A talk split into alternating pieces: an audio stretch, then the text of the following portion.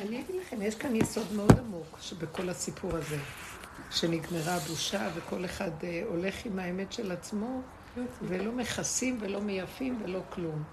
כי כשכל ה... אה, כתוב את זה, שכל, שכל הדינים עד הסוף יצאו, אדם יש לו כעס, מוציא, זה יש לו זה, יוצא, זה יש לו, כל וואו. הפגמים יצאו. מה שלא יצא, יצא. לא מה שעשינו עבודה פעם, היינו מאפקים וזה, אחרי שעשינו איפוקים כל כך גדולים, בכל אופן יוצא לנו. אז עכשיו הוא אומר, כאילו, זה, תנו לקליפה לצאת, היא ככה מתפרקת הקליפה, כאילו הבלון מתפוצץ.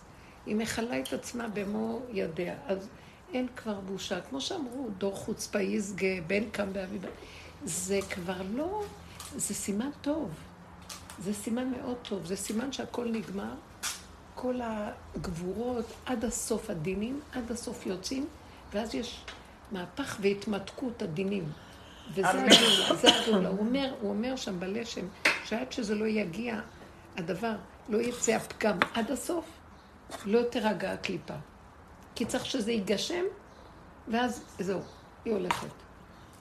אז כשאנחנו מפחדים כל הזמן, דווקא היא תרדוף אחרינו. לקראת הסוף, אנחנו רואים את זה, כל העולם משחרר. אין לו כוח, מה שיצא יצא. יוצאים עם כל הרוע, כל הקלקולים, כל הזה, אין כבר כוח לטפל באף אחד. גם מה שהיינו מנסים להציל נפשות פעם, חבל על המאמץ. מצילה נותנת כל כך הרבה כוח, בסוף הם מידרדרים. אין, חבל. אין מה לעשות, רק להניח לדבר, להסתובב עם הנקודה של עצמו עד הסוף. עבודה שעשינו זה להסתכל על הפגמים שלנו ולהיכנס פנימה, פנימה, פנימה, פנימה, פנימה, פנימה, עד הסוף. זה כאילו הלכנו לעורר אותם, שיקומו עלינו. אנחנו בעצמנו נכנסנו לחורים ולסדקים להכיר את הרישות, את השלילה, את הזה. השני רק היה מראה והמקל להראות לי מי אני. ועזבנו את השני בכלל, כי זה היה הסיפור שלנו, להיות צודק, לא להיות צודק. זה מערכת הקץ, זה ממשיך את הדמיון החיובי שבן אדם נורא מאוים, שיחשבו שהוא לא. אנחנו הסכמנו, יאללה, בוא נעזוב, אין לי מה להגיד לשני, בוא נסתכל על השלילה. הסתכלנו, הסתכלנו, הסתכלנו, והסכמנו. הסכמנו שאנחנו הכי תקועים. וגם עבדנו על זה שאנחנו לא נשבר מזה, כי זה גם דמיון. למה אני נשבר מזה? בגלל שאני לא רוצה ש... אני לא... אני רוצה שיראו כולם שאני חיובי, אני אכפת לי מה יגידו. אני רוצה לרצות את העולם, אז, אז אכפת לי, אז אני הולך להתווכח, להתנצח, כדי שיבינו אותי ואני מצטדק, אבל אנחנו מגיעים למקום שלא אכפת לנו כבר כלום. בואו נוציא את כל הלכלוך והג'יפה, ולפחות ביני לבין עצמי, אני לא רוצה להוציא את זה על אנשים, אבל ביני לבין עצמי, זה יוצא החוצה וזה טוב. ואז אני מסתכל ואומר, אוף, אה, יאללה, נגמר, התפוצץ. הבלון התפוצץ. כן, מה זה, באמצע הרחוב. שרגע, יש לך שידוך לזאת, אני כבר מתחילה להתכמת, והיא חושבת עצמה ברבי, אז אמרתי לה, לא. ככה. לא, זה, את מבינה? כל הנקמות שלי, הם לא אומרים לו תודה, ואומרים לי שתקחי אותם את. ותקחי לילדים. אל תקחי אותם לא ברצינות. אנחנו השטחניות פשטנו רגל. אמרת אף אחד לא רוצה להתחתן. אמרתי אני לא רוצה. כמה ניסיתי לעשות שידוכים, כי הוא לא עובד. אמרתי, לא עובד. צודקת. פעם הייתי מדביקה את זה לזאת וזה לזה וזה, וכולם מתחתנים. נכון, לא מתחבר. זה לא עובד בכלל. אז הפסקתי, לא שייך, וזהו, לא, זה לא זמן לכלום. זה זמן כל אחד עם משהו, איכשהו, וזה בסדר ככה. כן, שיסתדרו לבד. כי רק כשזה יהיה ככה, אז, אז אני אומרת שאחרי כל עבודה שעשינו, להסתכל על הפגמים ולהכיר את השלילה, זו עבודת הסוף שהיא חייבת, בלעדיה אין גאולה. זה למה שהשם שולח את יונה לנינווה, שייכנס לתוך הלכלוך של אומות העולם. זה מה שעשינו בכל מה ש... התבוננו בתוואים, זה לא עבודה יהודית. בעבודה היהודית אנחנו אפילו אסור לנו להסתכל. זה נגד היהדות של הגלות, שרק רוצה את החיובי ואת הטוב ואת הכביכול מדרגה, ו... מדרגה ומעלה, וזה חבל. אנחנו הלכנו רק על השלילה. עד שהגענו למקום שהתחלנו לצחוק ממנה, הפכנו אותה. זה כמו שמישהי סיפרה היום, שהנכד שלה אומר לאימא שלו, אימא, הנכד, חרדים, גור, מגור. אז הם אומרים, אה, הוא אומר לה, אמא, נכון שעוד מעט אני אהיה בת ותקני לי בגדים של בנות? אז, אה, אז האימא נבהלה נורא, והסבתא הייתה שם, שהיא באה לשיעור. וכולן צעירות, סבתא כבר. אז האימא אומרת, אמא, תראי, מפחיד, אמא, מה הוא אומר? מה הוא אומר? אז היא אומרת לו, מה את מתבלבלת? היא שנים בעבודה. מה את מתבלבלת ממנו? מה את מתבלבלת ממנו? אז תגידי לו, היא הלכה אליה, אה, הלכה לילד, והיא אומרת לו, נכון, סבתא עוד מעט הולכת גם כן לשטיבל, ואני הולכת להתפלל, ואני אספיק, שימי לי פאות, ואני הולכת להיות אה, גם כן בן, אני צריך שלייקס, ותביא לי זה. אז הוא אומר לה, לא, סבתא, אני בן ואת בת, את לא יכולה. אני אומר לה, את רואה? לכי עד הסוף, תעשי צחוקים מעצמך, תראי איך שהשני גם מתהפך, לא לעשות עניין. כשאנחנו נבהלים ועושים עניין, כשאנחנו עושים עניין, אז הם קופצים עלינו. זאת אומרת שנכנסים לשלילה ולא שמים לב אליה, צוחקים ממנה. כפר על כולם. עכשיו צריך להיות במקום של חוזק ולא לשים על כלום, לא להתווכח, לא להתנצח, לא להצטער, לא לכסות, ולהשלים ולהסכים. ולא רק זאת, גם uh, להתהדר עם זה, בטח, זה מה שאני. לא רק שאני אהיה בצער. וגם אני רוצה כבוד, אתם לא רואים? אין כמוני. בדיוק, אין כבוד. אני אכבד אותה. צודקת. לא, יש עכשיו בגבול, כשאנחנו הולכים עם הגבול ומסכימים, אז uh, נהיים כמו ילדים קטנים. ואם מישהו מעליב אותנו, כמו שפעם מישהי, שהלכה, מה זה הלכה, לא צנוע, והיו מלא גברים, והיה לנו איזה אירוע משפחתי, ואז אני אמרתי לה, זה לא יפה, תכסי משהו. אז, אז היא אמרה לי, אבל את מעליבה אותי, כמו מפגרת, אבל את מעליבה אותי. כאילו ראיתי איזה אוטיסט כזה, שגם נעלב, כן? ואז אמרתי, נגמר העולם בכלל, נגמר העולם, אין עם מי לדבר, אין שום דבר. וזה מה שיהיה לקראת הסוף, שכל אחד אה, יסתכל ויגיד, למה שאני... שמתם לב בדיוק מהפך של כל החיובי של הגלות, ומהגדלות של עץ הדעת, וייתן כאלוקי, ועוד מעט אני אהיה מושלם, בדיוק נצחק לעצמו נגד איזה שלמות, הכל הפוך בכלל. האלוקות מתגלה רק על מי שמוכן להודות שהוא אין מתום בבשרו. כולו, מכף רגל עד ראש, פצע או מכה וחבורת טריה, לא רוקחה. אז איך אנחנו מגיעים למקום הזה? כי אנחנו שם כל הזמן. עד שלאחרונה יוצא לי כזה דבר, שאני מבקשת, אני דורשת, אה, אני אומרת משהו שהוא לא נראה הגיוני. ואז, אה, ואז הם כאילו מסתכלים עליי, שאני לא, בחיים לא, לא אעז להגיד. כאילו, מה שאני אומרת לכם זה אמת לאמיתה, ואף אחד לא יערער עליי. שמעתם? כאילו, אין בלתי האמת הזאת. כל הזמן אומרים, תראי, 70 פנים לתורה וזה. אין בלתי האמת הזו שום דבר, ואף אחד לא יערער עליי. אז הם מסתכלים עליי, כאילו, משהו לא בסדר איתי, ואז אני אומרת, כן, אני, יש לי רוח הקודש, ומה שאני אומרת זה זה. בחיים אני לא הייתי מעיזה להגיד. ואני צוחקת על עצמי ועושה צחוקים, והם מסתכלים עליי, אבל באמת, לאט לאט התחלתי להגיד, וגם תיתנו לי כבוד, כי אני אחד בדרה. איזה יצא בדרה? אה, הוא אחר. אין כמוני. נכון. בטח, זה נכון. בחיים כל הזמן זה רק צניעות ענווה להסתיר, להסכים עם הפגם, להגיד לא, אתם יודעים מי אני. אבל הם רואים שם, לא, זה מהפך של... זה המהפך של כיפורים לפורים, אתם יודעים? זה עכשיו מהכיפורים לפורים, נגמר. רק תצחקו ותצפצפו על העולם בכלל. זה דפוק. מי שלוקח רציני ומי שזה, מה, מה יש? מה את קודרת כל כך? מה קרה? לא, אני רואה שם פלאים. אם בעלי אה, משהו פוגע בי, אני מתחילה לצחוק, והוא מתחיל גם לצחוק, ונהיה פשוט... אה, כולם צוחקים. נכון, לא נשאר כלום. אבל זהו, זה ככה המקום. זה המקום. אז בואו נדבר על הנקודה הזאת, שלקראת הסוף. זה גם, זה גם הגבול. כשאנחנו מסכימים לפגם, אין יותר כלום, כי כל הדורות הלכנו, ברחנו מהשלילה של העולם, הצדיקים הולכים להיות חיוביים, כי התורה לא מרשה שיצא כל הלכלוך. מה קרה שחזרת לפגם? אה? איזה פגם? לאיזה פגם חזרת? לא, לא, אני רק עושה סיכום. סיכום כללי. ואחר כך עבדנו על זה שאנחנו חיוביים, והסתרנו את הכל ולא חושבים, מה פתאום, מה פתאום. אז אנחנו באנו בדרך, סוף הדרך. נברנו בתוך כל המצב הזה, וראינו שאנחנו, המצב שלנו כל כך גרוע, אין מתום בבשרנו. לקחנו את כל החיובי בכל העבודה והפכנו אותו לשלילי. שללנו את החיובי. תקשיבו, זו העבודה הכי קשה בעולם. זה לא להיות מאוים מהפגם, כל העולם מאוים. אין להם, כולם בוכים וכאובים. מה זה עשה לי, מה זה אמר לי, מה זה, מה זה, מה זה. עכשיו אנחנו לא כאובים מהשני. אנחנו, יש לנו איזה כאב אחרון שזה הגבול ולא מכבדים את האוטיזם שלנו. איך יכול להיות שאתה לא מכבד את האוטיסטיות שלי? כי זה מה שאני. אני צריך כבוד, כי אין לי אפשרות אחרת, זה מה שאני. אתם תופסים את הנקודה, זה כבר נקודת המהפך חלה פה. זה מקום של ממש, אין אינטליגנציה יותר גבוהה מזאת שתשחרר את העולם מהגלות שלו. כי כולם עפים על הנאורות שלהם והדמיונות, וכל אחד מאוים, מה יגידו עליו, לא יגידו עליו. אין כבוד לכלום, יורקים אחד על הפנים שלו. שרים בישראל נראים תת רמה.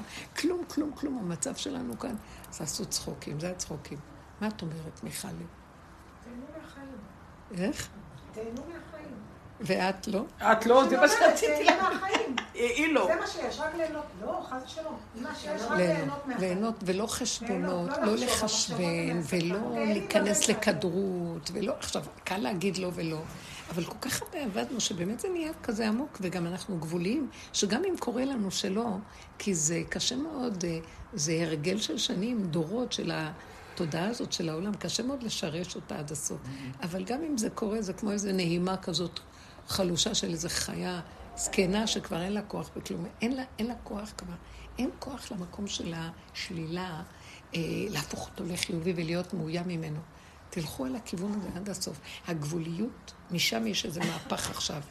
והוא, הג, הג, כל העניין של קורח ועדתו, שקורח ירד לשאול תחתיות, הוא בעצם מסמל את הסוג של העבודה שלנו. רב אושר היה אומר, מי שהגיע לבית שלי זה מאנשי קורח ועדתו. כל מי שהגיעו לכאן זה קורח ועדתו. וכל הפגמים הגיעו אליו. לא שאחרים לא פגומים, אבל לפחות אלה כבר, העולם כל כך היכה בהם, שהם הסכימו כבר להוציא ולהגיד זה מה שאני. בעוד אחרים עוד חושבים שהם לא. תורת גאווה, הוא היה צועק. אבל, אה, אז הוא אומר, כאן הגיעו אלה שהוציאו את כל מה שבמעבה האדמה שלהם, בשול תחתיות שלהם. אנחנו עובדים כל כך על המקומות הנמוכים שלנו, אה, מה שהעולם לא אוהב ולא מסכים.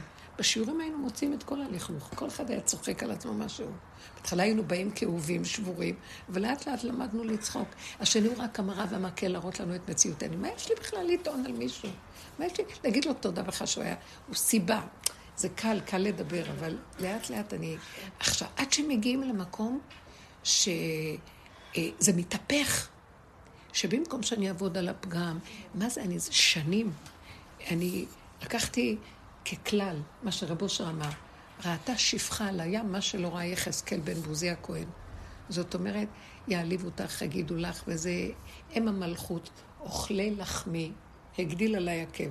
מדברים, הולכים, מה שאני נותנת להם, כאילו הם, כאילו, הם לא נגדי, אבל הם לא מכבדים. ואז אני, אני כמה תומכת, כמה נותנת, כמה, כאילו מובן מאליו, ואין את הכבוד הראוי. ואז אני זוכרת בעבודה, הייתי אומרת לעצמי, אבל זה בדיוק כל, את זה שלחו כדי לעבוד עם עצמך, כדי לא לעשות עניין, כדי לראות לא מגיע לך כלום. את נותנת כי זה של השם. לכן כל הדיבורים היפים האלה, זה בכלל לא שלך כלום, ולשכנע את הנפש, שמה בכלל אה, זה לא הם, זה שאני אקח את זה ואעשה מזה עבודות, ואני אשפיל את נפשי, ואני אגיע למקום של הכנעה, כמו שרב ראש אמר, התמעטות, ולזכור שיתוש קדם לי בכלל, מי אני, מה אני מרימה ראש. ועשינו עבודה כזאת, הוא היה אומר, עד שתגיעו למדרגה של שפחה. עכשיו, שפחה כזאת, פתאום יכול להיפתח לה מראות אלוקים, מה שיחזקאל בן בוזי הכהן לא ראה. כמו שראתה שפחה על הים, מה שחז"ל אמרו. אז, אז זה היה הכיוון שלנו. עכשיו מה שקורה לשפחה, היא צועקת, תנו לי כבוד.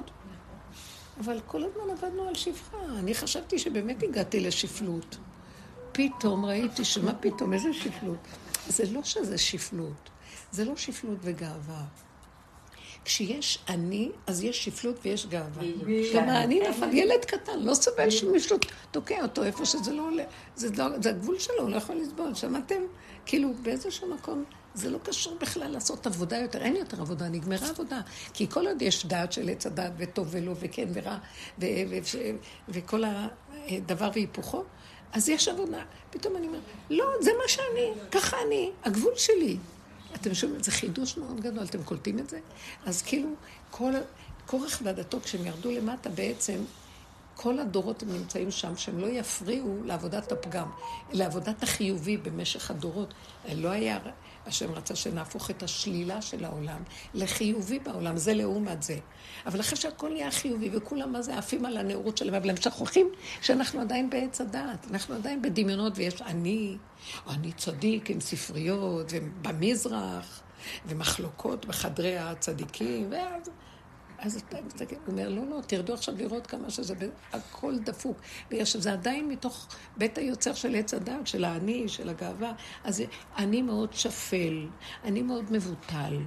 מכירים את זה? היינו יושבים אצל רב אושר בחצר, וכל אחד היה משחק אותה יותר מבוטל מהשני, ומתהדר. מי יותר מבוטל? היינו חוקרים והיינו מרגלים אחד על השני. מי יותר מבוטל? הוא מבוטל כמוני? לא. 40 אחוז ממני איש. היינו מודדים מי יותר מבוטל. כי האגו הזה, מה שלא נעשה איתו ונעבוד איתו, הוא גנב, הוא גונב, לא יעזור שום דבר. אז לקראת הסוף יוצא כמו כרוז וצועק, תפסיקו לעבוד. אין עבודה, תצחקו על הכל. אבל כבר אז אנחנו קטנים, והתודעה שהיא שודדת את הבן אדם, וגורמת, היא כבר לא שם, היא גם, גם כן כמו איזה הבל ש... אה, מתפרק, מתנדף, כמו מחיית עמלק. מוחים אותו כמו מהלוח. והאדם נשאר קטן, פשוט, אין לו כבר מוח. אתם יודעים מה? כמו דימנטי, כמו בן אדם עם דימנציה. כמו בן אדם עם דימנציה. עכשיו, נגמר כל הסיפור, עכשיו רק להיות כמו ילד קטן, שלא יכול למשהו. ולא רק זאת, הוא גם, אה, גם אה, דורש שמה שהוא רוצה, המפגר אומר, תכבדו רוצים... המפגר אומר, תכבדו אותי. אה. תודה, לא יודעת, יפהפה. תכבדו אותי. מה פירוש שאתם מזלזלים בצורך שלי? העלבתם אותי כמו היום. נגמר הסיפור הזה בעולם. שאני אומרת לה, תראי, יש כאן מלא תלמידי חכמים, והדבר כזה קצר, והרגע שלך חשופה, זה לא... זה סתם גם כן יצא לי, אחר כך אמרתי, מה את רוצה ממנה? תסתכלי על עצמך. אה, אבל זה היה כזה, התגובה שלה מצא חן בעיניי. זה יפה מה שהיא אמרה, כי בעצם היא יכלה לעשות את זה שהיא נעלבה. איך? בעצם זה יפה מה שהיא אמרה. נכון. כי היא אמרה את האמת. זאת אומרת, היא יכלה להסתיר את זה שהיא נעלבה ולעשות עבודה עם עצמה לא להיעלב, אבל היא בעצם אומרת לך, העלבת אותי. לא, אני שמתי לב שהיא, התגובה שלה הייתה, לא התגובה שלה הייתה של אחד שממוקד בעצמו. כמו אוטיסט, והוא לא רואה את ה... הוא לא רואה, רגע, מה לא בסדר? לא, אבל את לא יודעת שיש ערכים יהודיים, את לא יודעת, היא באה מבית של ערכים יהודיים, אבל היא במקום ש... רגע, רגע, אבל מה איתי? פעם מישהו אומר, מה איתי? קודם כל מה שאומרים החכמים, מה שהתורה אומרת, מה שזה, מי בכלל יכול לחלוק ולהגיד, עכשיו אנחנו נעמוד מול החכמים ולהגיד, ומה איתי? מה זאת אומרת מה איתי? מי היה פוצה פה ומצפצף נגד החכמים, או נגד מה שהתורה אומרת, או הלכה, או כל זה? זאת לא, הלכה לא מתאימה לי. תקשיבו, החכמים נדהמים, הזמן שלהם הולך ואוזל, כי דבריהם לא נשמעים. כי כל אחד יוצא עם כל הפוזות וזהו, אבל גם זה כמו ילדים קטנים תמימים שלא מזיקים. זה לא מה שהיה פעם, שהיה צריך לעשות תיקונים בעולם מהמקום הזה, תיקון בדעת של העולם. עכשיו אין דעת, הדעת נופלת, וכל אחד כמו שוטים, כמו טיפשים, כולם נראים טיפשים.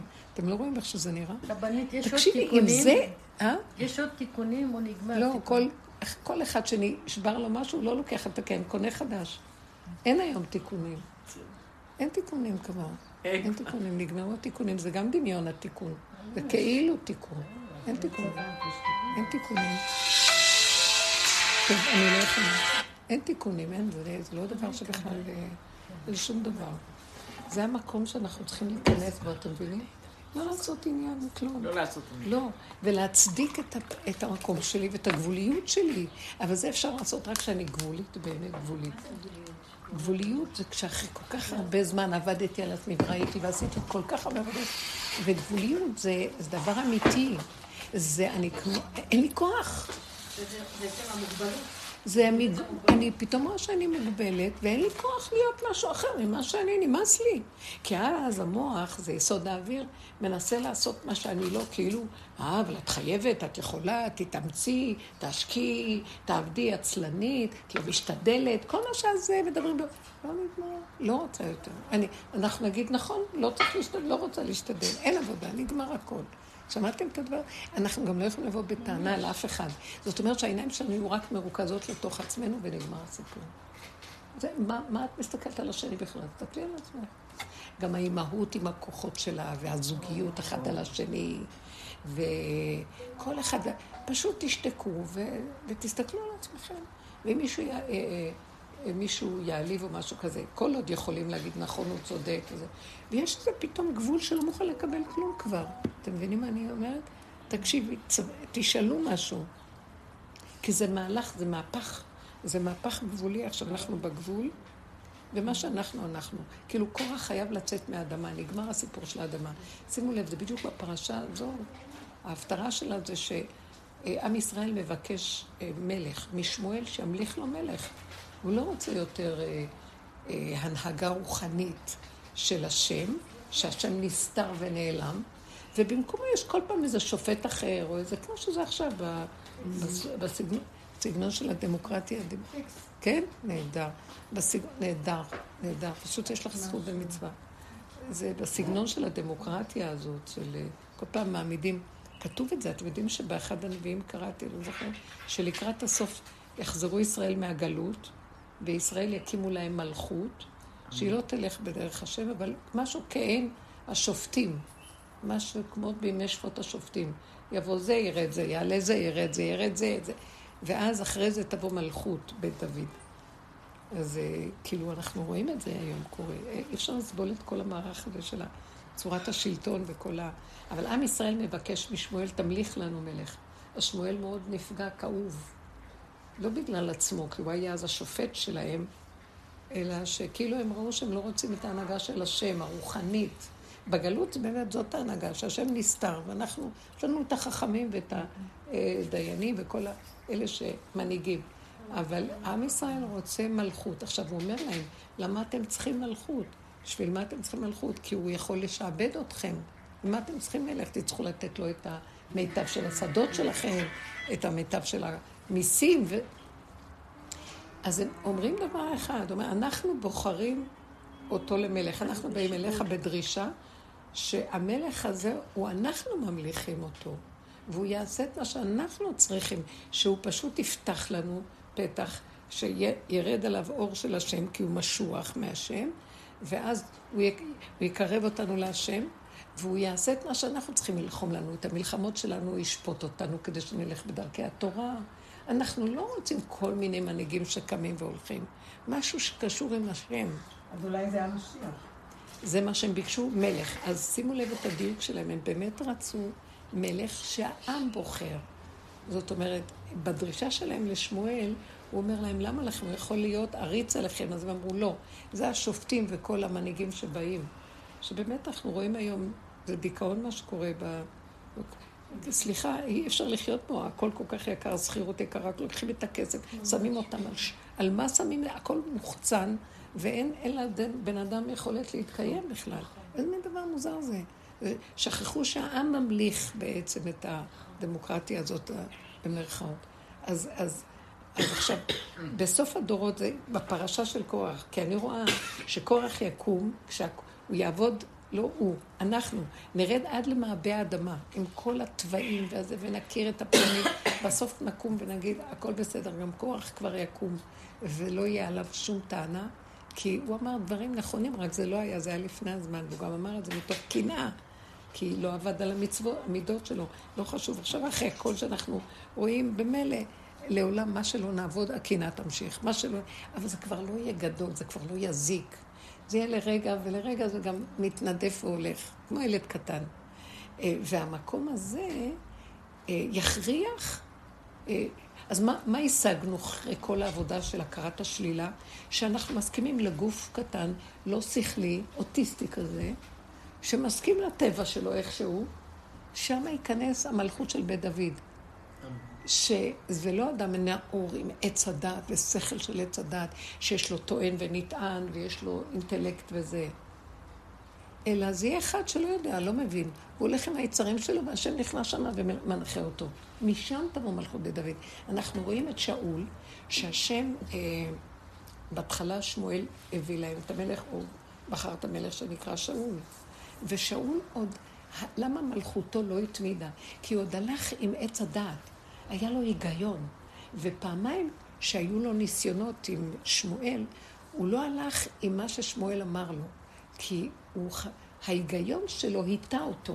כאילו, אבל למשל שמואל אמר לו, אל תקריב כלום עד שאני אגיע לאיזה מעמד שהוא היה צריך להיות. ושמואל מתאחר ולא מגיע. והעם כבר שהיה איתו התחיל להיפזר, וה, והמלחמה, הפלישתים, או לא יודעת מי זה היה, התחילו להתקרב אליו, אז הוא נבהל מאוד, ואז הוא עשה מה ש... הוא, הוא לא חיכה לשמואל, והוא הקריב במה, הוא עשה קורבן והקריב. ואז בדיוק שמואל מגיע, אומר לו, למה לא חיכית לי? אז הוא אומר, כי חיכיתי, חיכיתי, ולא הגעת. ונבהלתי, ולא יכולתי, פחדתי שעכשיו... בהצלחה. וכל המקום הזה שעכשיו מגיע, זה סיפור שאנחנו לא... אני חייב, פחדתי, כי לא באת בזמן. אז שמואל אמר לו, בגלל שאתה מקשיב לעצמך ולא הולך בדבר השם, לא תוכל המלכות שלך להתמיד. אחר כך זה היה בזמן שהוא שלח אותו למחות את העמלק. אז גם כן, הוא הולך עם מה שהעם אומר לו, וגם הולך עם הרחמנות שלו על הגג. אז הוא גם מקריב את הכ... אוסף את הקורבנות שאמרו לו להשמין. ואז שמואל אמר לו, אתה לא הולך עם דבר השם. שימו לב, למה? כי המוח שלו מטעה אותו, המוח של עץ הדת מטעה אותנו. אנחנו מקשיבים להיגיון שלנו, אל תרדמי לי. אנחנו מקשיבים. מקשיבים להיגיון שלנו, טוב לך, באמת, אצלך אין בעיה, יש כאלה שאין להם הרבה בעיה. אבל יש כאלה שהמוח שלהם מקשקש אותם, ומלכות בית דוד דורשת שאין, לא יהיה מוח, לא יהיה קשקושים, לא יהיה כלום. ככה וזהו, וככה וזהו, וככה וזהו, וככה וזהו. שמעתי מה? אבל דווקא עכשיו, הרבנית, דווקא עכשיו, אם אני הולכת עם המהלך הזה, ואני הרבה חושבת על זה, אם אני הולכת עם עצמי, ואני לא הולכת עם הרבנות שבחוץ, עם התלמידי חכמים שבחוץ, שהם גם לא יכולים להבין אותי אף פעם, נכון, נכון. הנקודה שלי. זה כבר מזמן כן, התרחק כן, מהם. כן. אז, אז אז אני לא הולכת עם זה. יפה. אז אני הולכת עם עצמי, וזה לא עץ הדעת. ואני בפחד אלוקים. מקסים. אני אגיד לכם, זה קורה לנו עכשיו. אני לא באה להתריס מולם, אני לא הולכת להם, אני לא מקשיבה לכם. אני לא הולכת לזה, נקודה. לאט לאט הבן אדם שנכנס בתוך היסוד של עצמו, והוא חי עם הפגם של עצמו, ומוכן לקבל, והשפלות, הביזיון של החיים והכל, ומסכים, השם מנחה אותו, הוא מרגיש שמה שהוא עושה זה לא, לא מצד השיגעון של עצמו, הוא לא יכול אחרת גם. וזה שלם לו וטוב לו. זה יהיה יותר מזה, שתדעו לכם. באמת, באמת, הגילוי של השם ממש בתוך האדם, האור הזה, מתגלה כשאדם על סף עבירה, והוא כאילו מתחכך עם העבירה. אבל זה אף אחד לא רואה אותו, זה רק בינו לבינו, זה לא דבר של בחוץ. אה, במקום הזה שאדם לגמרי מפרק את המוח של כן ולא, וזה נכון, לא נכון, שישה סדרים וכל זה, שם במקום הזה יש גילוי של אור חדש. זה ילדים קטנים שבכלל, זה לא נקרא שחוטאים. העץ הדעת כל הזמן אומר לנו, אם לא תעשו ככה תהיו כמו אלוקים, אתם צריכים להיות כמו אלוקים, ואז הוא מטעה אותנו, הוא זה שמסית. הוא יורד ומטעה, מסית ומדיח, עולה, ואחר כך נוטל אה, לקטרג ויורד לקחת את הנשמה. וזה הרשע הזה שבחיובי שלילי של העולם. וזה הולך להיגמר. כל אחד יתחיל להגיד, אבל ככה זה, כי אני לא יכול אחרת. וככה זה, ולא ייתן את המקום למוח. המוח לא יהיה זה שינחה את הבן אדם ויעמוד עם האצבע ויפחיד אותו והמצפון וכל הספרים וכל הדברים האלה. אז בסדר, אני מאוד נזהרת מכבוד החכמים הוא דבר מאוד גדול, אבל לא חייב להגיד לאף אחד כלום. לא חייב להיות בעולם, לא חייב להתווכח, לא חייב להתנצח, לא חייב לשאול, לא חייב כלום. תיצמד לעצמך. אנשים שעובדים בדרך מספרות לי דברים מדהימים. הם בינם לבין עצמם, והשם מסכים איתם. מה שנקרא, אה, השם איתו והלכה כמותו. כי הוא קרוב לנקודה שלו, והוא לא עושה את זה, הוא לא הולך להגיד לכולם מה לעשות. עם עצמו, זה מתאים לעצמו. אז הוא יודע מעצמו לעצמו מה הכי מתאים לו. וזה הדבר הכי חשוב שיש בעולם. וזה מקום חדש, אנחנו בעולם לא רגילים אליו, אבל בכלל התורה שהיום מתפרק הרבה. זה כבר המקום הזה של הכלליות, וללכת לשאול, וכל מיני דברים, זה כבר לא. גם אני אומרת לכם, זה יהיה ברובד התורני, ברובד גם הפסיכולוגי והחברתי, לא יהיו חברים, כמו שפעם, ולא יהיה מטפלים וכל מיני פסיכולוגים. אנשים כבר לא ירצו ללכת לשאול אף אחד. אתם שומעים? כולם יראו שאין לי לשאול כלום. רק יבואו אליי. באמת, כתוב בטלפון. גם אליי כבר לא, מה אתה חושב? כל אחד עם עצמו. זה רק לתת את הכיוון, וכל אחד עם עצמו, וכשאנחנו מתחברים, זה לתדלק, כן, כן צריכים. זה, זה שמישהי אמרה אתמול, שהיא, קוראת את העלונים, והיא כל כך נהנית, אם זה בסדר שהיא נהנית, והיא לומדת, ויחד עם חברות, ויש חברותה, אז אמרתי לה, שהשם כבר השאיר לנו משהו בחיים שנהנה ממנו. אין לנו כבר כלום, אין לנו חפצה בכלום, אין לי חשת לשום דבר, בכלל לא בא לי על כלום. אפילו אוכל בקושי, גם קצת של זה וקצת של זה, אבל הקצת שמשמח אותי, גם זה קטן. אז למה לא שישמח אותך? כי יש רגע שאנחנו לומדים לשמח אותם, ויש רגע שבא לנו ניסיון. ולא קל לנו, אז באותו רגע אני אומרת, אני לא רוצה להצטער, לא רוצה להתעצב, לא רוצה שום דבר. אני בגבול שלי, לא יכול כלום, אני מפרק את הניסיון. זה לא מה שפעם היה נעמוד בניסיונות, הבנתם? זה תודעה אחרת נכנסת. עכשיו מתחיל להיכנס תודעה חדשה לעולם. תודעת בן דוד נכנסת עכשיו לעולם. זה, כמו שאת אמרת, תהנו, תשמחו, אין חשבונות, אין למה, כמה, איך, אל תיתנו למוח. הוא, הוא מקשקש, אבל לא לתת לו משמעות וחשיבות. לא לתת לו ממשות. ממש לא. ורב אושר אמר, לקראת הסוף, אם אחד ועוד אחד זה שתיים, זה לא חייב שיהיה. נכון, זה מזוודה. זה מזוודה. אני אמרתי אחד ועוד אחד שווה מזוודה. שמעתי את השיעור שלך על ה... מה? שמעתי את השיעור שלך על הצמח בגינה שטיפס לשכנה מלמעלה. העץ. זה על העץ או משהו כזה. מה זה היה? ודרך הסיפור הזה הבנתי שפשוט אבא תרחם. אני כך וכך ואבא תרחם. אבל כשניסיתי את זה על עצמי, באיזה מידה גם, כאילו שאני ראיתי לי את המקום של, טוב אבא, אני לקנה וזהו. אי אפשר שלא. כן, אני... ברא ב- במקרה הזה, קיניתי, אז זהו. אבא תרחם, אבל יש איזה משהו שאחרי זה, כמו שאת אמרת גם בסיפור שלך, שרוצה להגיד, אבל אני רוצה אחרת. אבל, אני רוצה אחרת. אני רוצה שאני... אני לא אגיד לך אהיה מה. אני רוצה אחרת. אני אגיד לך. מה אני רוצה אחרת. אני לא רוצה שיהיה לי כאבים. אני לא רוצה ש... מתי יש לי כאבים מהקנאה? כשהיא מתלבשת על מישהו, על משהו, וזה מתגשם. זה אני לא רוצה, כי יש לי כאבים ואני לא יכולה לעשות את הכאבים. אבל כשאני חיה עם הנקודה של איך שזה ככה בקטנה, וביסוד שלו, וביני לביני, גם השם מקנא. אה, גם השם אה, יש לו נק- נקמה, נקמנות, כן נקמות השם. גם התכונות שלנו, ואנחנו מלבישים על השם את התכונות, זה כאילו ההשתקפות שלנו. אז כשאנחנו משלימים ומקבלים, גם הוא נרגע. זה הכל אותו דבר, זה האלוקות שבתוכנו. זה אנרגיית החיים. כשאני נותן לה ככה וככה ומצדיק אותה, היא גונב, המוח גונב לי אותה בהצדקות, בוויכוחים, אז גם השם בצער. אז גם הוא אומר, אני אראה לכם, אני ארדוף אחריכם, שלח את הנביאים לתת לנו מוסר, אני אתפוץ אתכם, אתם עזבתם אותי. וכשאנחנו משלימים ומקבלים את הכל וצוחקים, אלא, לא התכוונו לאף אחד, לא כלום, אנחנו סתם בשמחה. זה כאילו אנחנו מחבקים את עצמנו בתוואים היסודיים, איך שאנחנו, ואוהבים את עצמנו בלי שיפוטיות, בלי ביקורת, אה, בלי פרשנות ומשמעות, בלי להתרחב. גם הוא אומר, אתם מחבקים אותי, אני ואתם זה דבר אחד. אתם לא מבינים, השם צילך על יד ימיניך. אנחנו נטה אותו, שהוא יקום מהגלות שלו. כי בתוכנו יש, מה זאת אומרת? זה אנרגיית חיים כבולה, בתוך השקר של החיים. וכשאנחנו מפרקים את כל זה, אנחנו שמחים, הוא שמח איתנו. בכל צרתם לא צר, ובכל שמחתם הוא שמח. אז מה עדיף לנו? להישאר עם המוח הזה הדפוק? אלא כמו ילדים קטנים שלא מחשבנים. וזה הסוף של כל הדברים. תדעו לכם, זה דבר מדהים. המקום הזה, אני רוצה שנביא קצת דוגמאות שנדבר על המקום הזה. השבוע מישהו אמר לי, כמה את תבוסתנית, כמה מה? תבוסתנית. מה זה? וכל כך נהניתי מזה, זה כאילו הרגשתי, זה בדיוק זה.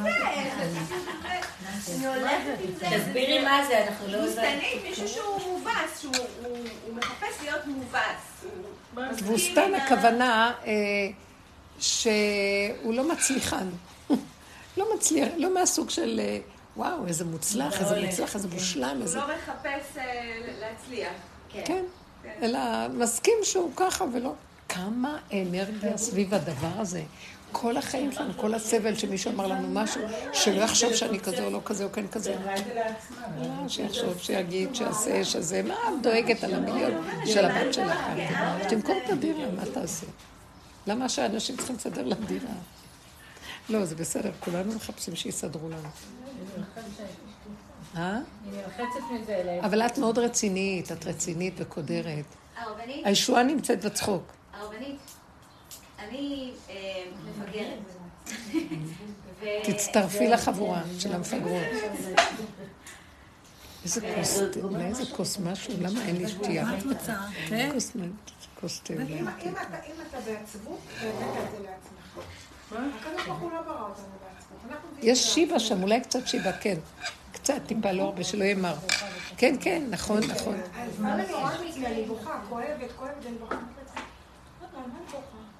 תעצרי, יש הוא, תלכי, תעזבי את הזה, תחי, עכשיו תחי. זה רק הוא משכנע אותנו על עצבות, כמה אנחנו מסכנים, כמה שאני מרגיז אותה. אני באמת, אה, אבל יש איזה גבול שקורה לי לאחרונה, שאם מישהו ירגיז אותי, אוי ואבוי לו.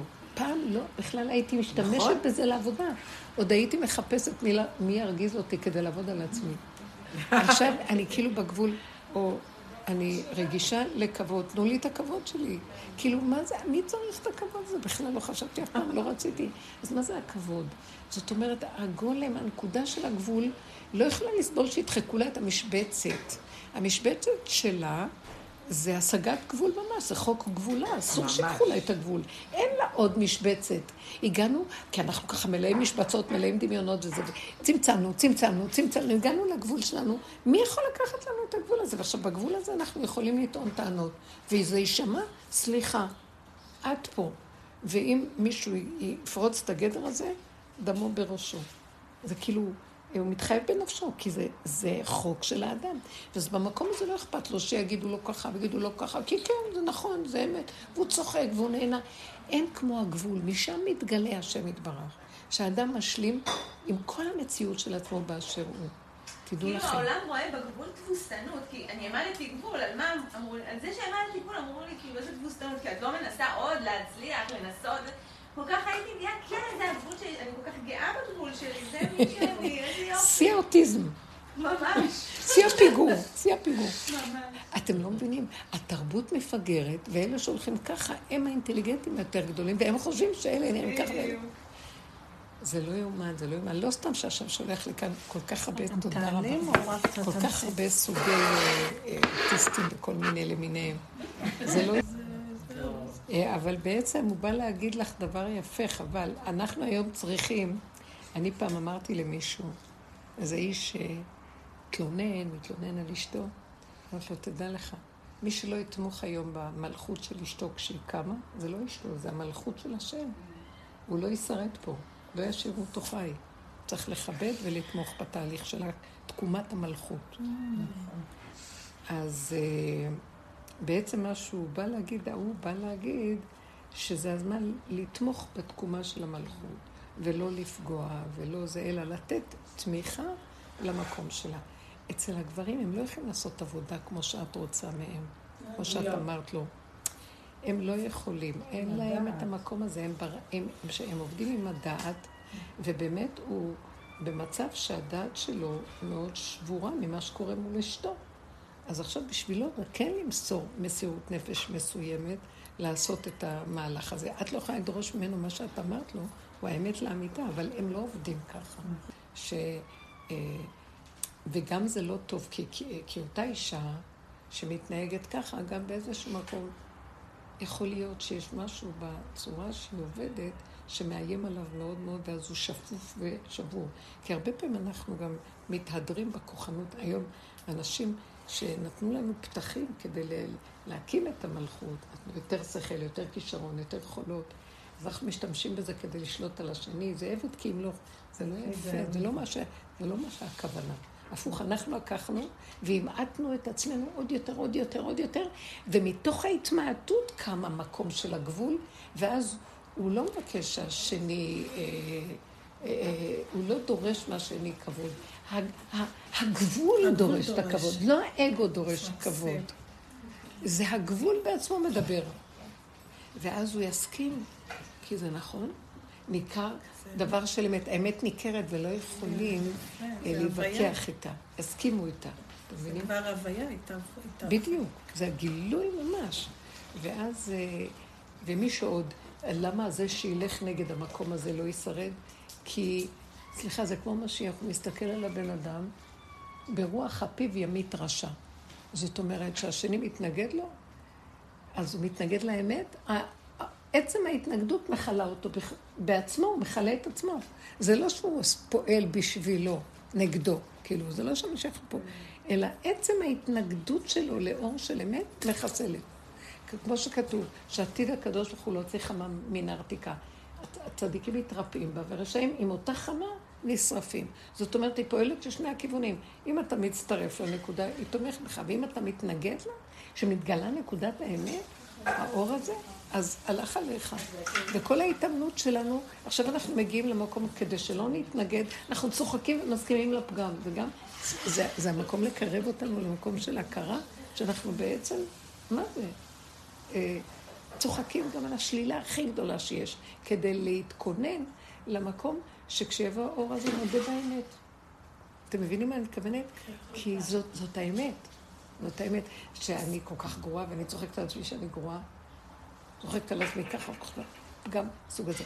מה שאת אמרת לו כאן זה כאילו, מה שזעזע אותו, הוא בא בעצם לטובתך, בא לעזור לך, למלכות, וכאילו את אומרת לו, לא, אתה צריך לעבוד על עצמך, שאתה תגיע למקום הזה מעצמך. והיא צודקת, כי כל אחד צריך להגיע למקום הזה, אבל גברים, הגברים אין להם את העבודה הזאת. כל הדורות הם נתנו מעצמם בעבודת המוח, והם היו אחראים על ההלכה, על, ה... על כל המקום הזה, האחריות על עם ישראל, והנשים נדחקו הצידה, כי זה היה המקום של האיש לתת את עצמו בדבר הזה, לשמוע את החכמים, ולא ללכת נגדם, ולא זה... לי. ועכשיו זה המקום של הנוקבה, לקום. אז עכשיו הוא מתמעט. זה קשה. יש לי רחמנות על המקום הזה. כן. אבל לפעמים אין לי רחמים עליהם. כי מאוד קשה להם, מאוד קשה להם לוותר על הכבוד ועל האמת, ומשתתים ועושים שטויות בשביל הכבוד. וזה אני, אי אפשר לסבול. אבל אני גם מבינה את זה. אז אני אומרת, ריבונו שלום, הם לא יכולים לעמוד בתהליך הזה. כדאי שתוציא אותם מן העולם. הם- הם נורא סובלים. הם סובלים, ואז הם מתנגדים, אז יש חיכוכים, אז מפריעים למלכות, ואז הם פוגעים בעצמם בצורה הזאת. מה יש המשיח? איך? כשהמשיח יבוא, מה יהיה עם הדברים?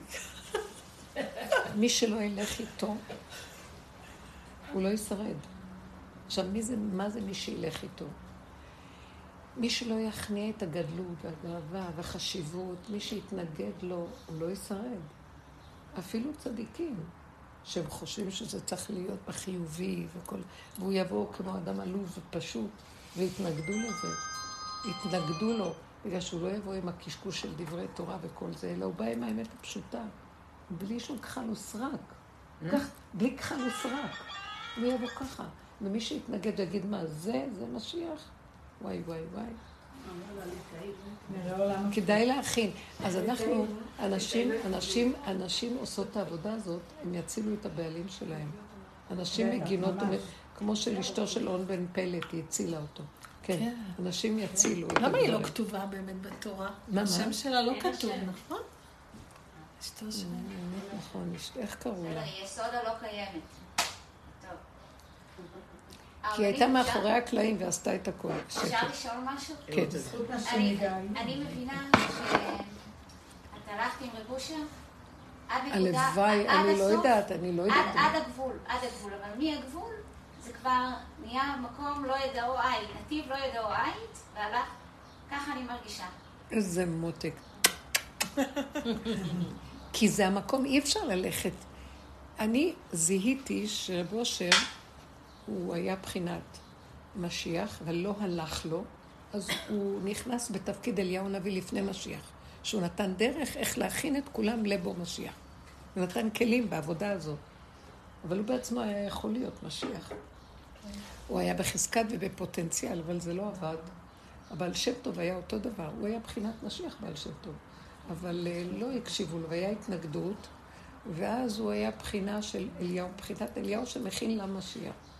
ורב אושר הלך מאוד, הוא, הבעל, ש- הוא ממש, הוא הבעל שם טוב.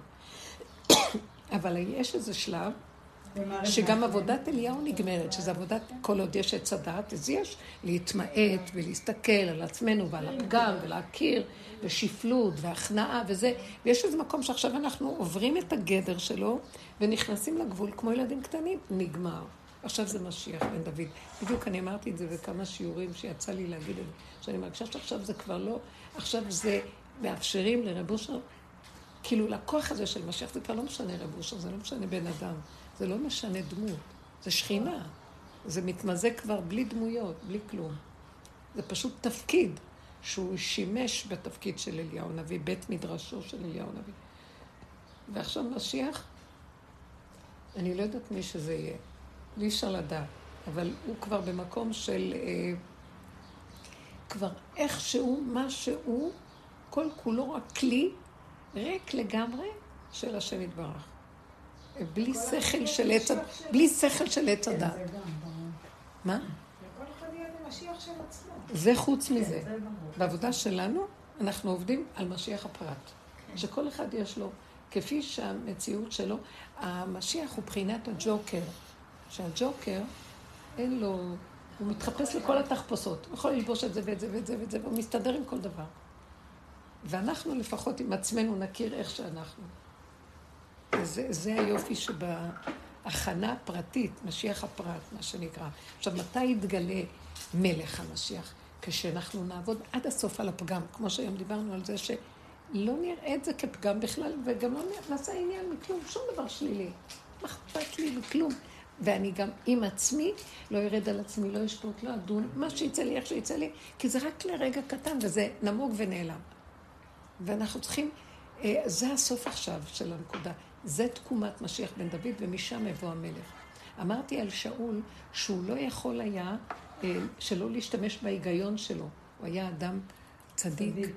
והוא היה עניו, משכמו ומעלה, ושמואל לא סתם משך אותו למלך. והשם בהתחלה בחר בו, אבל המוח שלו הפריע לו. ופעמיים הוא נכשל בזה, בעוד שדוד, לא היה לו את החלק הזה, אתם מבינים? דוד, כשהשם היה מצווה אותו משהו, הוא בא עם המקום של האש, של התוואים שלו, ואיך שהוא יצא, יצא. ככה הוא הכניע את גוליית. ככה הוא הלך לכל המציאות שהוא היה, והוא היה במקום שהמוח שלו לא פעל כמו כולם בדורו. וחשבו שהוא מוזר, מוזר הייתי לאחי ונוכ... לאחי נוכרי לבני אמי. וכשהשם שולח אותו למלחמה על פלישתים, הוא אומר לו, אני אתן לך סימן דרך גד הנביא, או נתן הנביא, הוא אומר לו, כשרק העצים, אתה תחנה במקום, וכשהעצים יתחילו, צמרות העצים יתחילו להתקשקש עם רוח סערה גדולה, זה הסימן שתתקיף את המחנה של פלישתים, שתצא עם צבא ותתקיף. אז הוא חונה שם עם הצבא שלו שלושה חודשים, שום רוח לא הייתה. בוא נגיד שהייתה יבשה, אפשר לו להשתגע, שכל כך הרבה זמן מחכים וכל הזמן מסתכלים, ויכול להיות שבאמת יהיה איזה רוח ויגידו, אולי זה זה. ואנשים התחילו לעזוב אותו, כי כבר אמרו, אנחנו הרבה זמן לא בבתים, יש לנו אה, שדות, היו יוצאים למלחמה? אנשים של, של, שיש להם שדות, שיש להם זה, לא יכולים להישאר יותר מדי. אה, ואז אז התחילו לעזוב אותו, וכבר צבא פלישתים התחילו לראות אותם מהחורשות מתקרבים. אז הוא אמר, מה אני יכול לעשות? ואומרים לו, אז בוא נתקיף. אז הוא אומר, אבל מה אני יכול לעשות? אבל השם לא נתן לי, לא נותן לי רשות. זה כאילו, אני צריך שיתקיים העוד שהוא אומר, תקשיבו, שמואל לא עמד בזה. ההיגיון של האדם מבלבל אותו. אז כאילו מחכה לאיזה... דוד חיכה למשהו? אז דוד חיכה לאות של השם, ולא היה לו קל, כי גם התוואים שלו, אבל באיזשהו מקום לא היה לו את הבלבולים כמו שיש להם, אלא היה בו משהו יותר פשוט. וזה מאפשר לקבל את דבר השם. מה שאדם עם מוח של עץ הדת לא יוכל לקבל את המקום הזה של יסוד משיח. זה החכמים יותר מדי מפולספים, יותר מדי יודעים, יותר מדי מבינים, יותר מדי הכל, יותר מדי. אז אי אפשר להכיר מה זה השם. השם לא ברעש השם. כל דממה דקה, במקום של טבע פשוט כמו ילד קטן. זה מאוד יפה לקרוא את ה... שמואל הנביא ואיך שהשם מתגלה ב... בשילה, שהוא היה יחד עם עלי, אז השם קורא לו, והוא לא יודע שזה השם, אז הוא חושב שעלי קורא לו. התמימות הזאת, תדליקי אולי אור, התמימות הזאת מדהימה, זה כי אין לו מוח. כן. אין לו מוח רגיל. שאנחנו כל כך אומרים, השם, מתי תתגלה, מתי תתגלה. אבל המוח שלכם מפריע לכם. כי אני, המוח שלכם מפריע לכם. אני מתגלה עליכם, אבל אתם לא... המוח שלכם לא רואה את זה. אז רב אושר אמר, אם יהיו עשר אנשים כאלה, הגאולה, המשיח מיד יבוא. אז כנראה שמחכים לעשר אנשים, לא יודעת. עוד אין עשר אנשים. תפסיקו לצטט את רב אושר. לא, אני לא פה. מדברת. לא, לא, אמרתי בשמו, נכון, אבל אם לא, יהיו, אם כל מילה. כל מילה של אם זה לא כן. בואו נרד ללמייסה.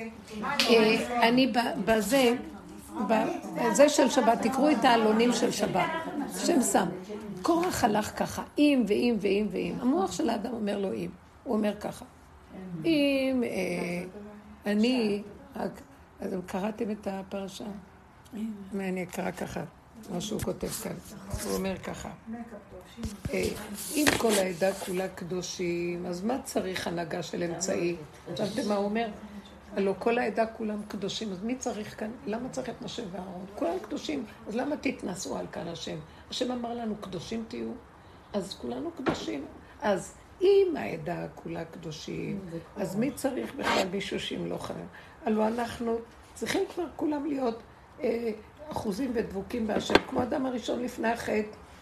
ב' ואם ביתו של אדם מלא תורה ואמונה, לשם מה צריך אה, פרט קטן וחלקי במזוזה שיש בה רק שתי פרשיות של התורה? ואהבת ואהב שם. אז למה צריך, אם כל הבית פותר את המזוזה, נכון? ואם ציצית שכולה תכלת, מה צריך פתיל אחד? שמתם לב, הוא משתית על האם ואם, אם לסבתא היו גלגלים. כי בעצם מה שהוא אומר זה תודעת עץ הדעת. כי יש לה אפשרויות. אם ואולי ואבל ופן כל הזמן נמצאים שם, כי יש עוד אפשרויות, אז חייבים אם. וזה כל התורה כולה, תלמוד בבלי הולך על הדבר הזה, זה אומר בכו וזה אומר בכו. כאשר באמת, באמת, באמת, אבל אה, אין אפשרות אחרת חוץ מה שזה עכשיו ככה. אם זה מה שהוא אמר, אז מה אתה צריך פלפול כזה? זה הנקודה. פרט קטן, נקודה קטנה, זה מה יש, נכון? זאת אומרת, אתה משתית את זה, נכון, על דבר אמיתי, שאם כולם יש להם את הקשר עם השם, מה הם צריכים מנהיג? אבל האם אנחנו כולנו קשורים עם השם באמת, בייחוד באותה תקופה שרק יצאו ממצרים? הלוא עץ הדת הכי גדול וכל ה... כולם עוד לא הצליחו אף פעם, לא, כל הזמן נפלו במדבר כשמוישה רבנו היה רבה שלהם, והיה להם ענני כבוד ומה לא. אז איך אנחנו, אי אפשר, הכל אם. ואם הטלית כולה הייתה תכלת, בינתיים אין לך טלית שכולה תכלת, כולך פגום, ואולי חוט אחד קטן יצא מזה משהו, בסדר? מה, אז מה עכשיו אם? אה, ואם הבית כולו מלא ספרים, אפילו אם מלא ספרים, זה חמור נושא ספרים, אתה חי את מה שאתה אה, בספרייה? אז שימו לב, זה מושתת על האם הזה, וזה מה שמטעה את האדם. נכון. אז הוא אומר, אני כבר חכם, כי שאלתי שאלות, ואני יודע שזאת הבעיה. אבל זה לא באמת, זה רק אם ואולי. והמקום הזה מטעה את האדם, זה המוח של האדם. ובמקום הזה, אז כשבאה איזו תכונה של קנאה ועץ הדעת עובד, הוא שודד את הבן אדם ומפיל אותו על אש אחת. קנאה, שנאה, נקים. כי הוא מצדיק. לא, אבל אם אני צודק, אז למה זה כך וכך? אבל בינתיים, מי יודע אם הוא צודק או לא? מה זה האם הזה? למה אתה זה צריך... עזר לי עכשיו עם הבעיה שלי, כי כן.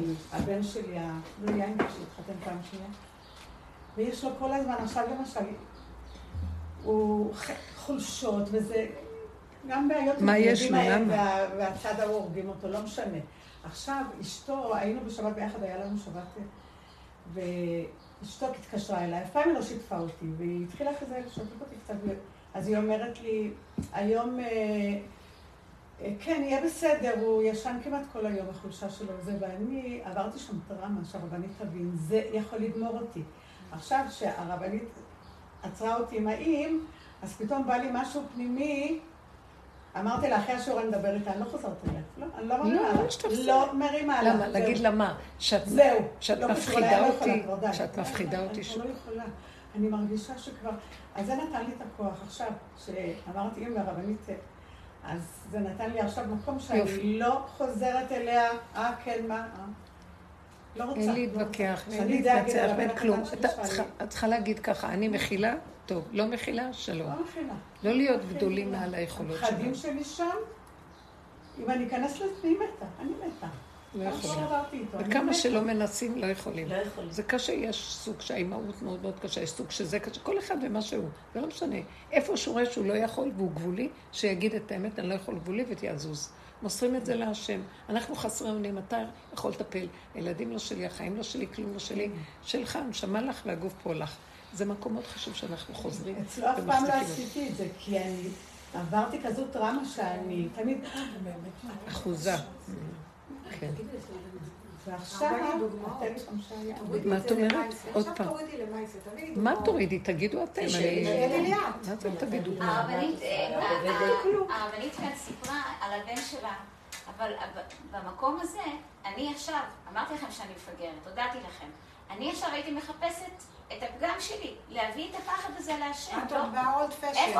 אני באולד פשן. אני באולד אה, פשן. באולד פשן. אבל למה? כי אני לא, לא לא, אבל. היא אומרת, אבל היא עושה דבר נכון. היא רואה עכשיו את הכאב שלה, והיא רואה את החרדה והפחד. אז היא אומרת, מה אני צריכה עכשיו ללכת להתווכח איתה ולהגיד לה משהו, שתגיד לי, ואני אגיד לה, לא, היא לא קיימת, היא לא כלום, היא רק הסיבה. היא אמרה, היה מקל. זה, תמיד צריך לרענן את זה. כן, אבל היא אומרת, אני הולכת לפגם. בסדר גמור. היא כאילו הפגם, כי אצלה זה יכול לצאת. אנחנו לא כבר יכול... את, את אומרת כמו קורח כבר, אנחנו לא באם יצא לי, אבל יש, יש לה פחד, יש לה חרדה על הילד. והיא היא, היא אומרת, אבל אם אני אגש על זה, אני מסוכנת. אז אני מחזירה את זה פנימה, ואני יודעת שאני לא יכולה. אנחנו כבר, היא רוצה להגיד, אנחנו כבר בתהליך שאפילו אני כבר לא... אה, לא. משרשת לראות אם זה שלי או לא אני שלי. לא יכולה להיות באי. זה ברור, אני כבר הגעתי למסקנה, זה שלי, זה לא של אף אחד, ואני לא מסוגלת לעמוד בזה, זה ההכרה. זה גדול עליי. כאילו, אנחנו, את עוד מדברת, בואו נזהה את זה לפני שיצא לי על מישהו משהו. זה כאילו, אנחנו ישר רואים, כי בהתחלה יש עוד את החוזק ברצון לצאת. ואז אני צריכה להיאבק עם עצמי ולהגיד, לא, תסתכלי על עצמך, לא היא, זה לא היא, זה את. עכשיו פה, מרוב הייסורים והמעברים, ו, וכבר הגבוליות כל כך חזקה, שהיא כבר אומרת, אז אני כבר יודעת שאני בסכנה מאוד גדולה, אני מודה באמת שאין לי כוח, אני לא הולכת ל... וגם כן הייתה צריכה את החיזוק של הדיבור שהשם העיר לה לרגע שתשתמשי במקום הזה, ולא ללכת. כי כשאנחנו הולכים לזולת, אנחנו משתמשים באים, מתווכחים עוד. אולי יש משהו שאני כן צריכה להגיד. אנחנו כבר באקסיומה, לא הולכת, לא באה, לא יכולה, לא כלום. אני כבר מכף רגל עד ראש נפול, אני לא מחפשת אפילו איפה. תיקון הכללי, מה שנקרא, הקלקול הכללי, וזהו. אבל זה טוב, זה טוב שחוזרים על הנקודות. אבל היא, אומרת. שכאילו, היא, זיהתה עכשיו את הפגם. אז היא? מודה בו. היא אומרת, אם אני מזהה את הפגם, אז אני מודה בו, אני אומרת, אני כך וכך, נכון. אבל תרחם, לא? נכון, בטח. אז היא כבר יודעת שזה הפגם שלה.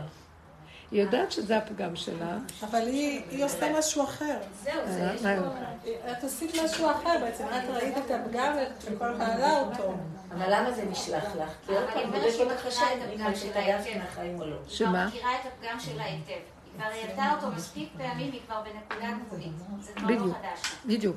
היא לא רק זאת שהיא את הפגם מרואה, זה כבר מקום אחר. הפגם הוא קשור לדעת, כי כשיש דעת, מה זה פגם? זה הטבע של עץ הדעת שהוא מדוזה כזאת, והוא כמו מחלה, מתרבה.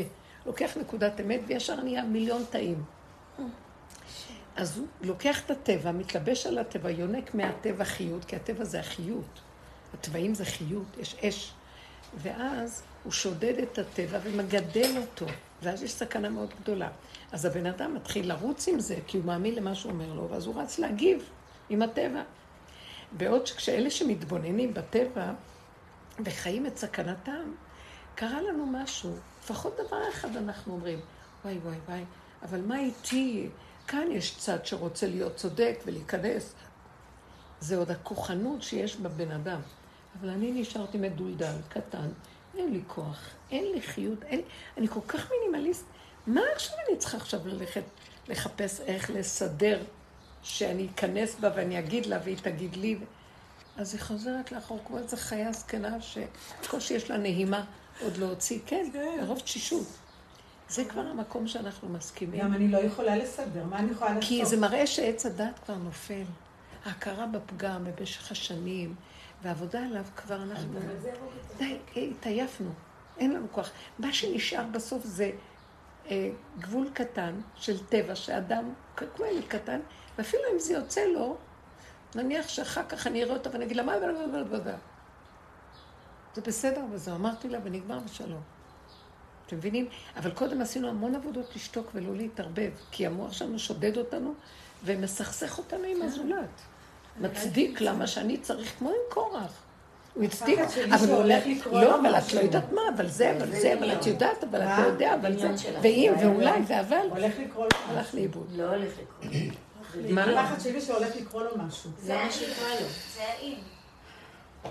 ולא רק שהולך לקרות לו משהו, גם יש לה במוח מחשבה, היא עשתה לו. והמחשבה היא גם ש... זה מה שאני רוצה, לצאת, שלא אז יקרה לא לו יקרה לו כלום. כי... שמה? היא אמרה, אני מפחדת עליו שיקרה לו משהו. אמרתי לה, תסכימי לצאת, לא יקרה לו כלום, תצאי. הוא לא שלך כבר. אבל את נותנת לה עצה. לא. והיא לא שם בעצה. זה איפה היא? היא לא שם, את רואה, היא לא אפשרה, לא יצאה לה אפשרות כזאת. היא אמרה אפשרות אחרת. אנחנו גם כן אומרים עצות טובות, אבל העצות היום כבר אנחנו לא עובדים עם עצות. אני לא שם. לעצמי אין לי אני עצה. נמצא במקום שאני חסר. היא רוצה להתחתן, אבל זה לעצמי אין לי לא עצה. בואי נגיד מה יש לך. מה יש לך? תגידי, מה יש לא- לא מסתדר לי בדרך הטבע, חמש שנים ככה, בחורה לבד, לא מסתדר לי. אז אני אומרת לעצמי, מה? זה? סיפור שהמוח מספר לך. אני מכירה אחת שנשואה חמש שנים, והיא אומרת, אני כל כך לבד. גם אני אומרת שאני לבד. אין לי, זה האמת, זה התשובה. טוב לי בלבד. מותק, היא, היא, היא, אני לא ראיתי דבר כזה, פורחת, עלתה ניצתה כפורחת. יפהפייה, רגוע לך. תקשיבי, ותמיד האדם יילל, כי זה המוח שלו מספר לו סיפורים, אל תאמיני למוח. מה, מה, מה, מה חסר לי? כן, זה לא ככה. בדרך הטבע, אתה רוצה גם טבע.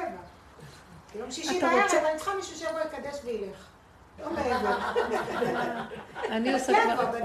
אם הוא היה מקדש והולך, היית אומרת, אני לבד, גם. גם כשבעלי נמצא, אני לפעמים מרגישה אני לבד, אני לבד.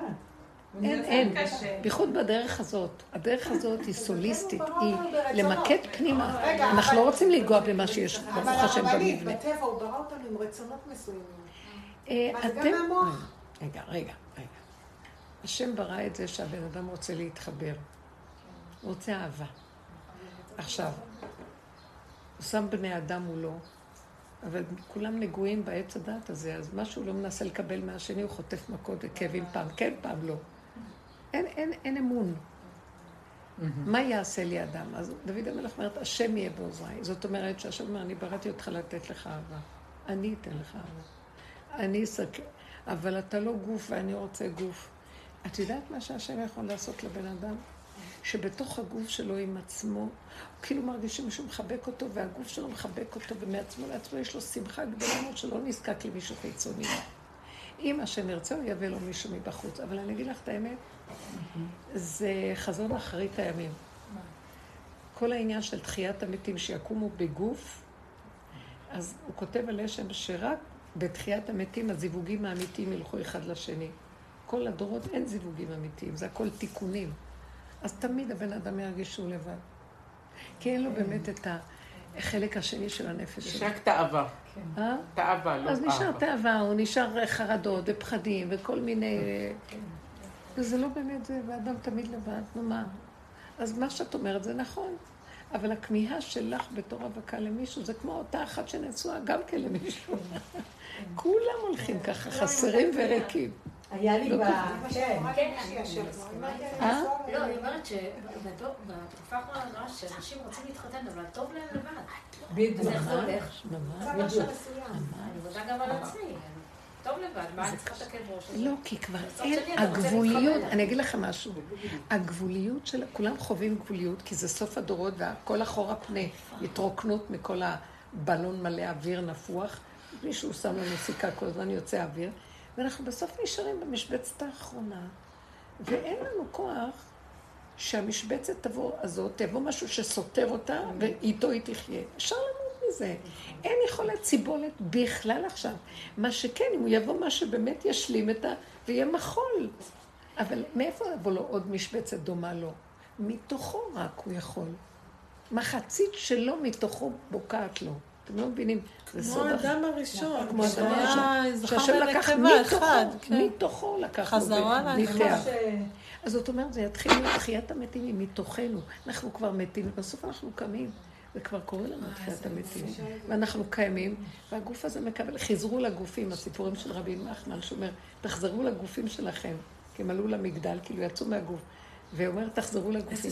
בגופים האלה נהיה להם שלווה, שקט, החדשים. שקט, שלווה, רגיעות, היצמדות פנימית, וגם יכול להיות ששם יופיע מישהו שבדיוק יתאים. אי אפשר לדעת, אבל לא יופיע לפני שאני אגיע ואגע בנקודה הזאת.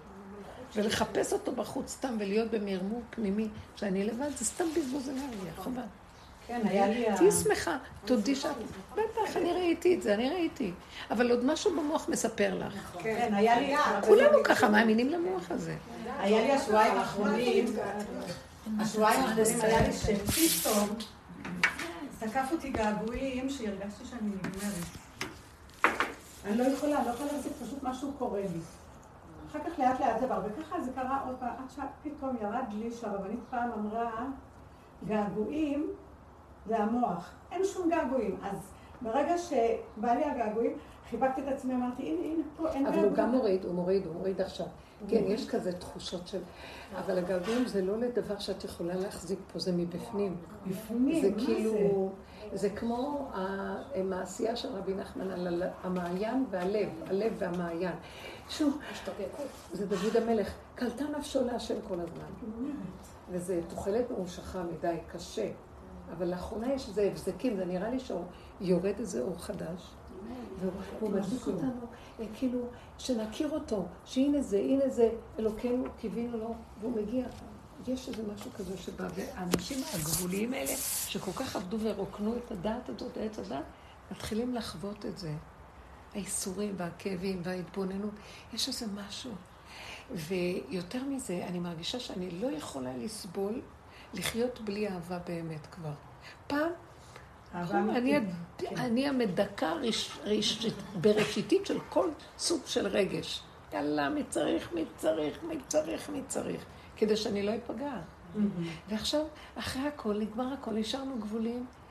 אה, הגבול הזה רוצה חיבור של אהבה אמיתי, קטן, ואז הוא מתחיל להקרין לו. אז זה מקום טוב. זה מקום טוב.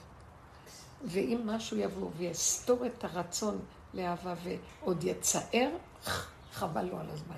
דמו בראשו. אנחנו צריכים, כן, כן, לא נוכל לסבול אף אחד שילך נגדנו. כי אנחנו במקום אחר. אין לנו גם אפשרות אחרת. זה, זה יחידה, גבול, ככה וזהו. עוד קודם יכולנו לעבוד על עצמנו שיש עוד אפשרויות. איפוק, הכלה, ואין כלום כבר. אז זה מקום חדש שמראה לי, אני אומרת לכם, מאוד מאוד קרוב הזמן של הגאולה. מאוד קרוב. ממש. האיפוק הוא עד- הוא עדיין בטוב ורע? כן, מול העולם האיפוק הוא טוב. תראי, תלוי בכל מיני מצבים, שאנחנו נתנו המון המון אה, ממשות לעולם. אבל עכשיו צריך להתאפק, לא לתת אנרגיה של ממשות. לא לתת למוח שספר לנו שהשני מציאות. אז צריך איפוק. שלא נצא עם אותה תודעה של מוח. אבל כשהמוח כבר נכנס לתוך הבשר, תראי, אני אגיד לך, אין אחד שלא אחד, שיכול להגיד אני כבר שם, זה רצון ראשון. פעם ככה, פעם ככה. אבל אנחנו כבר כל כך מזהים את זה. אבל זה כבר עולה מזהים, וישר מוריד, בדיוק, בדיוק. אבל. אנחנו כבר מזהים אותו, בדיוק. זה יפה. זה מאוד מאוד יפה. זה דבר. זה אור חדש, זה מאוד מזהים את זה כבר. דבר יפה. כדאי לנו להיות חזקים ומצומצמים וקרובים לעצמנו מאוד. אני אומרת שכל, ההוראה היא? ההוראה היא להיות קרובים לעצמנו ושמחים, ולא לתת למוח שיספר לנו סיפורים. כי איך אני יודעת שרגע אחד אני מאמינה לו, יהיה לי מזה מצוקה, עצמות, כאב. לא בא לי. לא מוכנה לפרנס את עצמי. כל טיפה שמביא לי כאבים וזה, לא בא לי, לא. שיהיה השכל הכי גדול, לא מקשיבה לו. מתיקות, ערבות, קטנות, צמדות, חיבור, ככה זה וזהו זה. אני מצדיקה את המקום שלי ואני שמחה בו. זה בסדר גמור. ראיתי את זה באיזה בוקר שהתעוררתי, ויש לפעמים גם חלקים נסתרים שאת לא ממש רואה בבהירות את הנחש, איך הוא רוצה לסכסך. אז, אז ראיתי רק שאני ממש בהתנגדות, עוד לא קמתי מהמיטה. מודה אני לפניך, הוא אומר, אני לפניך. ואז אמרתי, יואו, אין לי כוח, תעשה שלום. אמרתי, עושה שלום במרומיו, תעשה שלום בתוכי, הוא יעשה שלום עלינו, כן. ובאמת, באותו רגע אחרי שאמרתי את זה, קמתי מחייכת, וכאילו הוא לא היה והסתדר. אבל אם הייתי אה, לא שמה לב אליו, לו, מאמינה לו, לא מאמינה לו, הייתי ומטפחת. מסתבכת. תסגרו, תסגרו, תסגרו את המחשבות. גם החרדות שבאים, זה גם כן, זה בא מהסיפור שהוא מספר לך. אין לי כוח לשמוע כלום, אין לי כוח שתהיה לי מצוקה חרדתית. לא שווה אף אחד, גם לא הבן ולא אף אחד, זה סתם. זה הבנים של השם, זה החיים של השם, העולם של השם, אני של השם, הכל של השם, למה שאני אהיה בצער ממשהו? שייקח אחריות על עולמו, מה זה קשור אליי? ככה אנחנו צריכים לחיות, ולהישאר שמחים וטובים. זה סימן שאני מאמינה שעולמו שייך לו. כי אם אני עוד באיזה עצבות, אני כאילו לוקח את השק עליי, מה, אין מי שינהל אותי שם. תתחילו לשחרר. והייתם כאלוקים. כן, ממש, תתחילו לשיר, מה ממש. אמרת? לשחרר. אה? מה אמרת? תתחילו לשיר? לא, לשחרר את, העולם אליו. לא הבנים, לא הילדים, לא כלום. אני ראיתי, אין כוח. זאת אומרת, כשבא אין, זה לא אומר שאנחנו לא תומכים. מה? כשבא נקודת כאב, להעביר אליו. הנקודת כאב זה ברומטר, מראה מעלה אחת, תקשיבו לו. לא צריך. אנחנו כל כך התמכרנו לסבל שאנחנו מלאים כאבים ועוד מפרנסים אותם, ומצדיקים אותם. לא, לא, לא. רגישים לכאב, לא מתאים, לא הולך, לא שייך, לא כלום. לא להקשיב למוח ולסיפורים שלו. לא להקשיב להיגיון. לא להקשיב לכל המערכת הזאת. רק מה קרוב, לחושים, לפשטות, לקיומיות. מכאן לכאן, לא הגיוני, לא שכלי, לא אכפת לי, העיקר טוב לי, נקודה שלום. שמה האלוקות מתגלה. זה לא במוח יותר, זה נגמר. אה, המשנה למלך, זו עבודה של משנה למלך, משיח בן יוסף. זה נגמר העבודות האלה. עכשיו זה רק המקום של דוד המלך, הקטנות. נשאר לו חלק קטן, היה קטן. מצומק, מצומצם, אה, חי, תוסס, אה, דרוך, ערני, אה, ממוקד ומצומצם. בעיני החכמים היה נראה מפגר, מוזר. והוא אמר, זה מה שאני. איך מיכל בת שאול, שהם העלו את הארון מפלישתים, והוא יצא לקבל את הארון, אז מחרקר ומפרקר בכל עוז לפני ארון השם. והוא מתנהל, אתם יודעים, כל השמחה קופץ כמו ננח, ננח כזה. ואז היא מסתכלת מהחלון ואומר, איך שהוא חזר, אומרת לו, מה אה, נקלע היום מלך ישראל לעיני כל אמהותיו, איך אתה מתנהג ליד כל העבדים והשפחות שלך? כאילו, היא ביקרה אותו מהמקום, אבא שלה היה צנוע, לא היה כזה דבר, והוא קפץ מכל הכיוונים, והפאות הולכות לו וכל כולו, והיא עם הציציות, עם הזה. והיא מסתכלת עליו, זה לא צנוע, זה- הגבהות והגדלות של ה... לא כן, לא הנקודה. הנאורה. אה, החרדית. זה לא צנוע. ואז הוא, פסניש, ואז הוא אומר לה, אתכבד עם כל האמהות, עם כל השפחות, אני חלק מהן, יותר טוב לי להיות איתה מאשר להיות עם הגדלות של בית אביך. אני עכשיו לא מלך, אני שלמיכל- רוקדת מלך. אחר כך היה כתוב שלמיכל לא היה, ילדים, כל ילדים ילדים, כל אמהיות, ימי חייה.